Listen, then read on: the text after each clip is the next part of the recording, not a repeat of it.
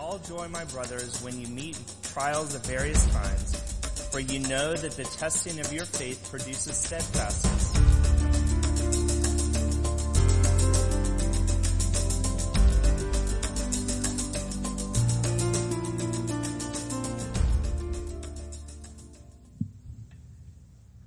Good morning, church family. If you will please get your Bibles and turn with me to James, still in chapter 1. And I want to continue with verses 13 through 15. We talked about temptation, or starting to talk about temptation last week, and, and kind of stopped at why God's not going to tempt us because of His holiness and who He is and who Christ is, and they are one in the Trinity, the Holy Spirit. So all of the holiness of God does not allow sin to be anywhere near him. So he's not the one that, that is tempting us. Um, so we're going to continue and take a look at what temptation means to a true faith. So today is, is the second part of true faith endures with understanding temptation and what temptation brings. So read with me James chapter 1, uh, verses 13 through 15 says, let no one say when he is tempted, I'm being tempted by God. For God cannot be tempted with evil, and he himself tempts no one. But each person is tempted when he is lured and enticed by his own desire. Then desire, when it is, has conceived, gives birth to sin, and sin, when it is fully grown, brings forth death. So, as we are looking at what temptation is and, and how our faith stands up to it, is it strong enough? Um, we kind of know the answer from last week because Christ Jesus was tempted and he overcame temptation and he could, he had to because he is God.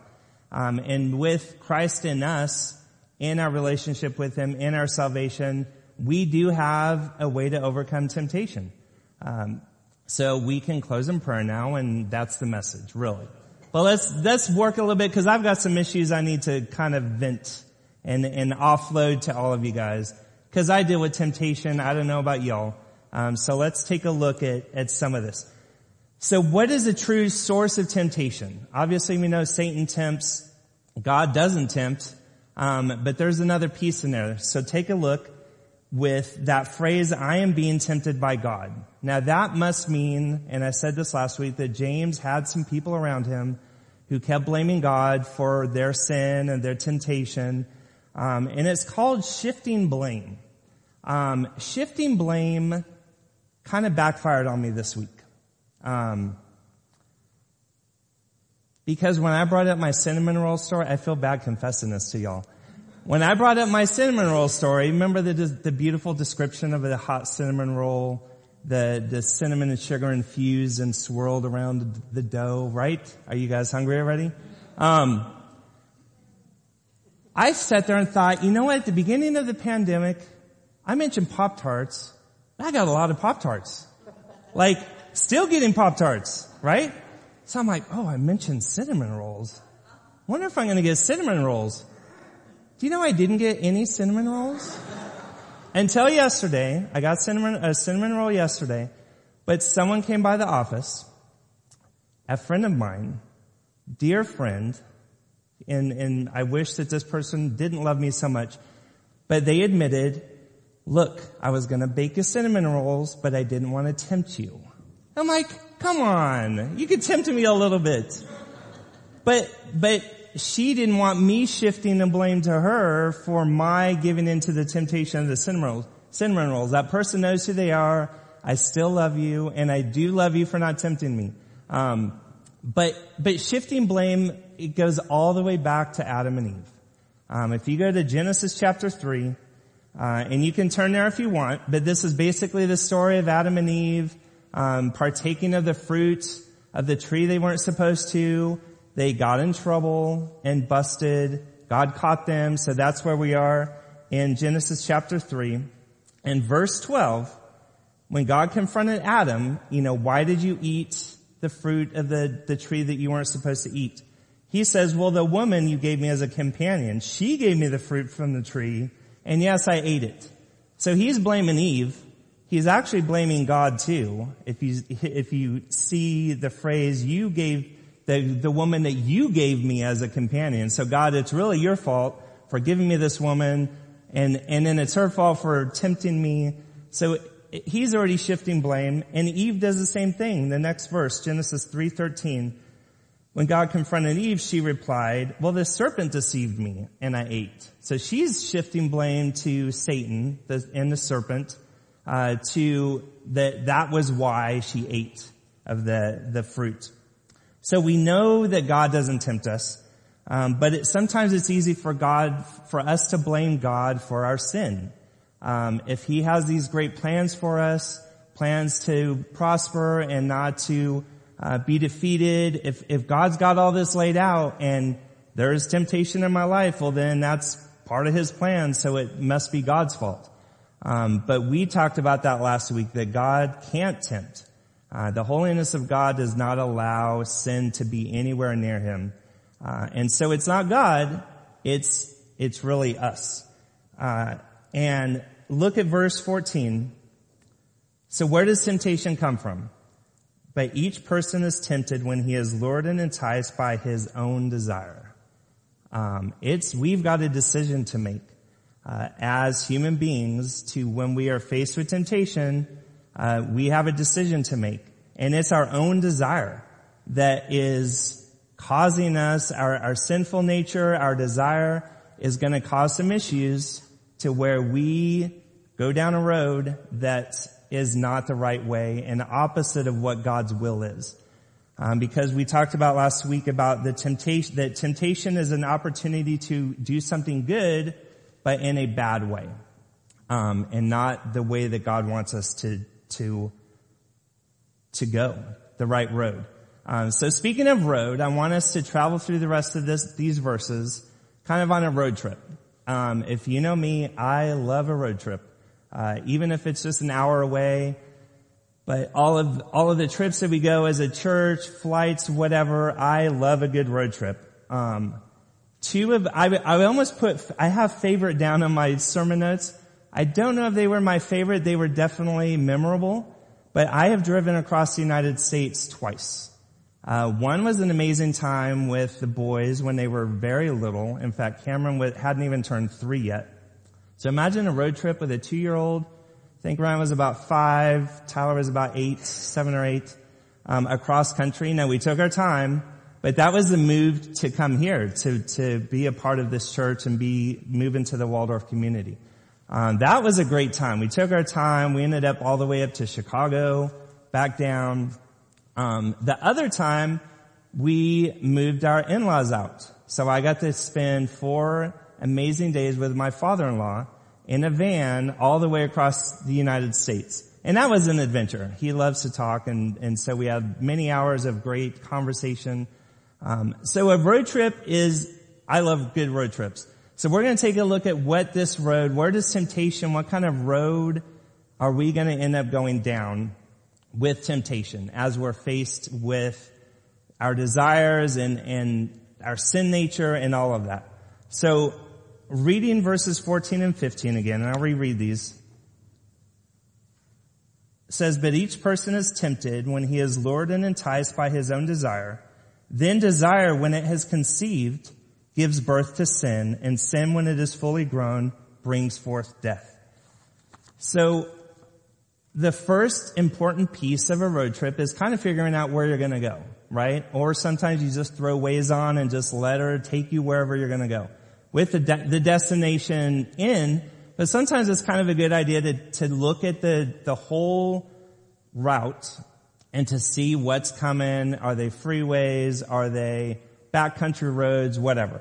So taking a look at, at what this passage, because the ultimate end to our destination with this verse, following temptation and giving into our sin nature and desire is death. So we know where the end is going to happen. Um, but it does start with temptation and then on to desire. And then our desire, we have a, a choice to make between our sin nature or God's will. And when sin nature and our desire are brought together with action or an active thought, sin is birthed. Um, and, and then it grows and leads to death. So let's take a look at all of these. And by the way, temptation never says, says at the beginning of the journey, hey, by the way, this is potentially going to destroy your life. This is potentially going to destroy your family. This is going to hinder your relationship with God. This is going to wreck your life. Ne- never temptation never starts out that way. So it always looks good. It always looks like the easy way out sometimes, looks like the more enjoyable way out of a situation. Um, but I don't think, and, and I don't think as parents we would give a stick of dynamite to our children, would we? Because we know the outcome of what's going to happen. Probably not a good idea. And James is trying to remind us we've got to avoid the road that temptation is going to lead us down. So as we begin our journey, it starts with desire. Verse 14. Uh, now typically desire is associated with physical attraction, um, but it really is a longing for something or someone. In Luke 22, 15, here's Jesus, and this is the same word in Greek that, that it is here in James for desire. The same word is used in Luke 22, 15, and this is Jesus right before the Last Supper. He says, I have earnestly desired to eat this Passover with you before I suffer. So even Christ desired, like desire is not a bad thing. Paul mentions in Philippians 1.23, as he's kind of de- talking about his life with Christ or living in the flesh, he says, I'm hard pressed between the two. My desire is to depart and be with Christ, for that is far better. So desire is a very strong spiritual word um, for evil or for God's glory. So as we look at desire, that's not necessarily a bad start. Okay, as we as we go through this, we have normal desires in our life. Um, we have hunger, we have thirst. I desire some food. I need some food. Give me some food. Give me a, a glass of water. Um, but it's when those desires become something outside of God's will for our life. So eating is normal, but gluttony is a sin. So there's a there's a path that can happen, um, starting off with desire. The next is the deception of temptation. Um, this next stop on our journey is what, how temptation in a situation can can entice us and lure us away. And James uses these words that are associated with fishing and hunting. If you look at um, the the word to entice, to lure away, um, if you're a great fisherman, you've got the perfect bait. Uh, you have the perfect bait because you know that's what that type of fish wants. And so you you bait the hook and you cast and you hope that that bait is enticing and luring enough. Actually, that's why it's also called a lure. Um, to to catch this fish. So fish is swimming along on its journey, whatever direction it was supposed to go, and then is a little distracted by your bait.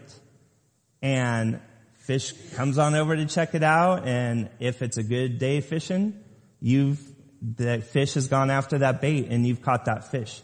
So James is using this fish, this, this fish, fish and hunting picture of that that's what temptation does to us. It, it lures us in, it entices us, hey, this isn't so bad, just try a little bit, it's not gonna, it's not gonna hurt you, and, and we know where this road is going. But sin happens that way as well, doesn't it? That temptation that leads to sin is man, if I just try a little bit and then I won't ever try it again, it's that slow progress, um, that progression of what this process is of from temptation uh, to having our sin nature involved with our desire leading us into sin. So we have a decision to make, and this leads us to a fork in the road. Um, this is a decision to either join our desire to our sinful nature, which James, by the way, describes as conception of a baby. Um, when you put the, the sin nature with desire, you have birthed a problem, and that problem is sin.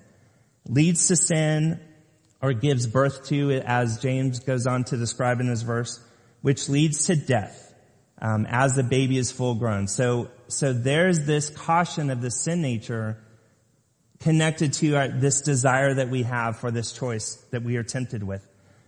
the fork in the road, the other decision is what? Is God's will. Um, or do we join our desire to the will of God and in His strength overcome that temptation and flee from it? So we have this fork now in our road. Do we give in and continue on this journey of sin uh, that temptation and our desire and our sin nature has allowed, or do, are we going to take this temptation and this desire that God's equipped us with and like, no, I want to glorify God. So th- these decisions are hard. It is not such an easy time because temptation can be so strong, can't it? Um, when I walk through the grocery store, oh, by the way, back to the cinnamon rolls. You know who has cinnamon rolls now? McDonald's. And it's not bad. Not bad. Um, anyway, sorry I was distracted. Um, a little tempted. I might, yeah, never mind. Um, but as I'm shopping in a grocery store and I come across cinnamon rolls, I have a decision to make, don't I? I can either say, nope, I'm being good, I'm on a diet and walk past, right? That's the right choice. Or am I going to give in knowing that full well that whole platter of cinnamon rolls will probably be gone within 24 hours. Um, on my own, by the way, I don't share with the family back at home. I have a secret. Oh, wait, they might be watching. Um, so yeah, there is a temptation, but there's a decision every single time. There is always a decision to go after God's will in a situation or to go down our, our own um, giving into our own natural desire and, and sin nature. So there's always a decision.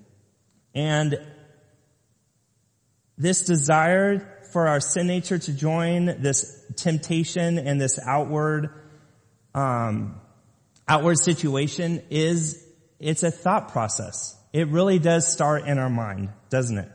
Um, when we have a situation, a temptation before us, and we have that decision to make, a lot of times the temptation in our life, think, we've been thinking about this for a while. Um, that it really starts in our mind. And we have that choice also to either actively pursue that temptation or I even put active thought. So what is an active thought? Cause I, am I really giving into temptation if I just think about it without acting on it? And the answer is yes you start heading down that direction. So an active thought. Um, and I realize there are young ones here, and I was trying to avoid this, but I've used this forever. If I'm walking down the street and there is a cute lady, okay, walking past, I might admire God's creation, right? God did really well with that human being. Uh, this female of, you know, and, and so then I go on. Okay, that's, that's seeing something, someone beautiful and I'm not going to be tempted. The active thought is then like, whoa, like, I wonder if she'd go out with me. You know, and, and you're letting your mind now wander to a place that it doesn't need to go. Um, as a culture, we have always dealt with those situations, with pornography, with, um, with the, the temptation of our physical desires. Uh, and so that's what active thinking is. Okay, scripture talks about this. Jesus said, if you are angry with your brother, you are guilty of murder. He also said, if you look upon a woman with lust after her, you have already committed adultery with her. So it, the mind is a powerful thing, isn't it? And so it's more than just, well, I can think about it. It's not hurting anyone, harming anyone. No, we've got to, we've got to be careful of our mind. That's why it is so important in Romans 12:2 that says, do not be conformed to this world, but be transformed by the renewal of your what? Your mind. That by testing you may discern what is the will of God, what is good and acceptable and perfect. So, we've got to be cautious of where we are and what we're doing. It reminds me of a little boy who went to the kitchen, got down the cookie jar, placed it on the table. All of a sudden mom catches him like, Georgie, what are you doing? He's like, well, I'm just trying to not be tempted. Well, if you're trying not to be tempted, don't grab the cookie jar, right? Avoid the cookie jar. Um, there are so many things that we've got to avoid.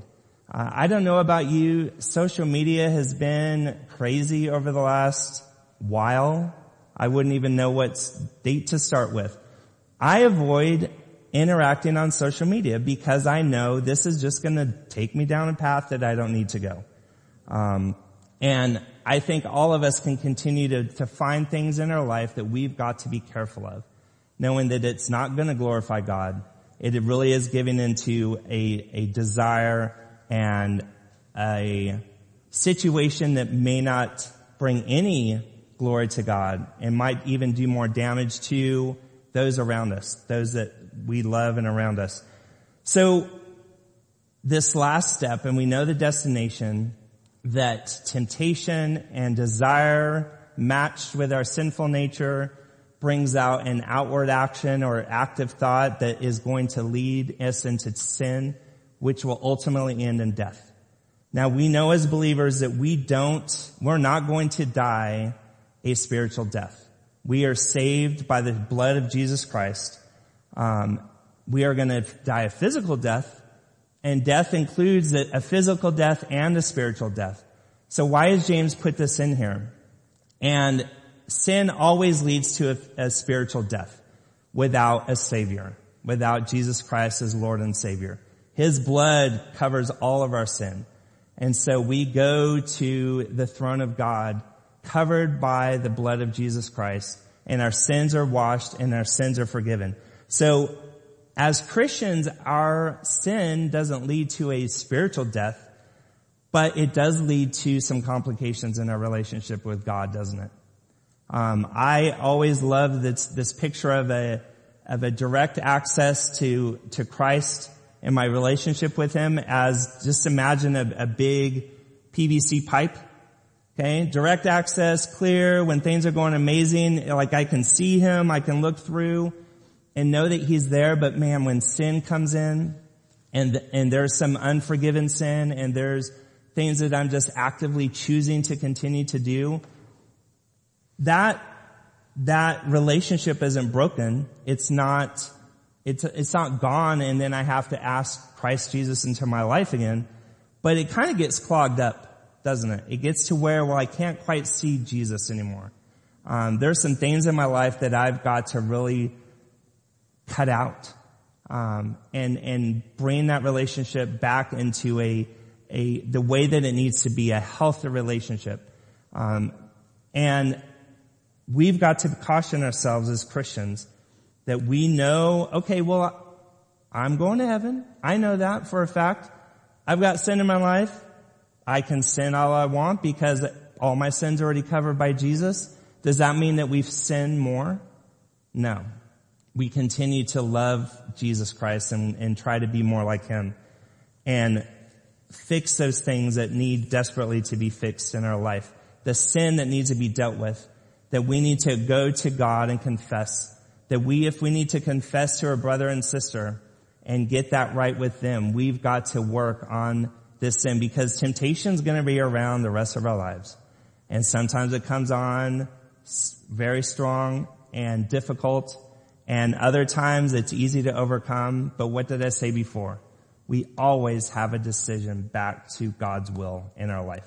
We always have a way out. Let me read to you and you can turn with me as I close with this.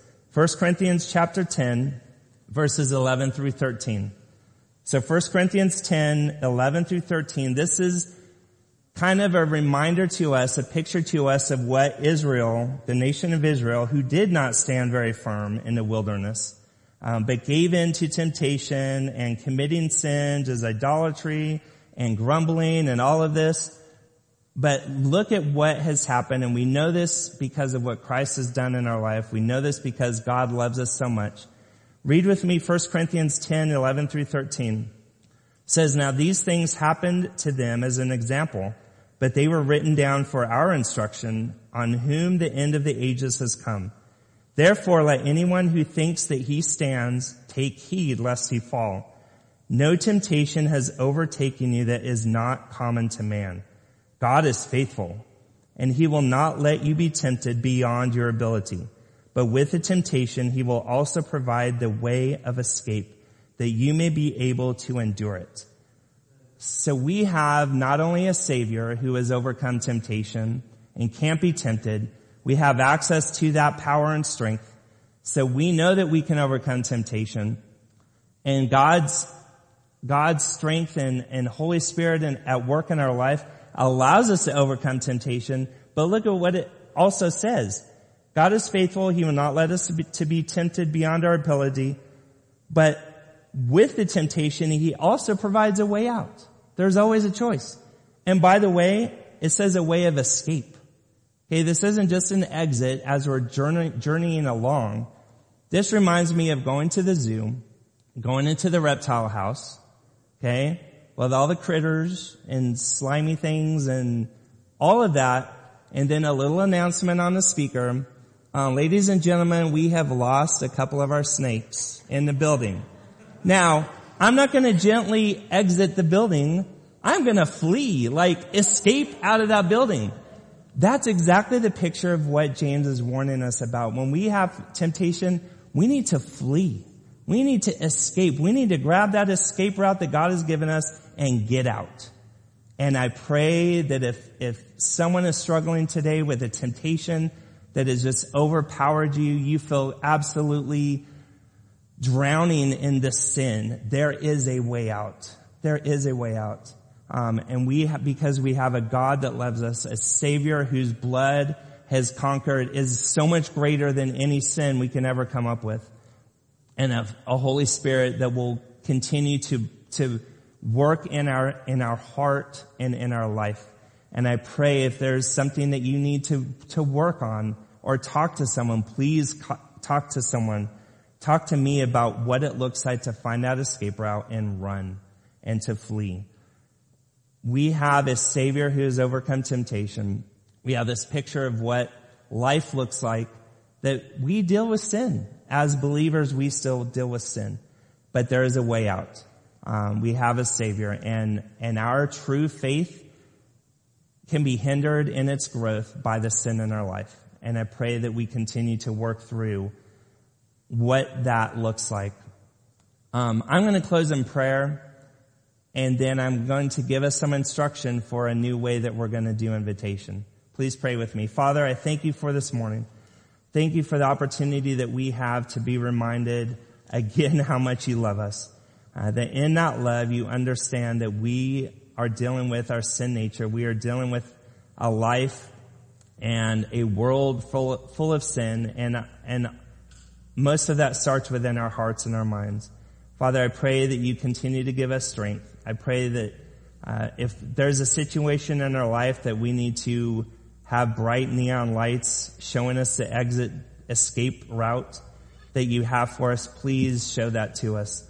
Father, as we continue to seek after you in all things. In Jesus' name I pray. Amen. During our invitation now, due to COVID and, and trying to it's hard to talk with masks on close to one another. Typically I would come down and have you guys come right to me to allow some distance and to allow some conversation. Um, if you would like to join our church, if you want to get baptized, if you just simply need prayer, uh, we're going to start having a deacon on each side, um, and I'm going to have them come as the song starts there's going to be a deacon on each side off to the, the sides of the, the stage. They will take you back right behind the door uh, to to talk about your decision with you know enough enough room to talk carefully. Um, and then what will happen is if if there's a uh, someone that we can present to the church the next week, we'll do that. Um, so just thank you for your understanding as we continue to figure all this out. But let's have this time of invitation uh, as we close our time together.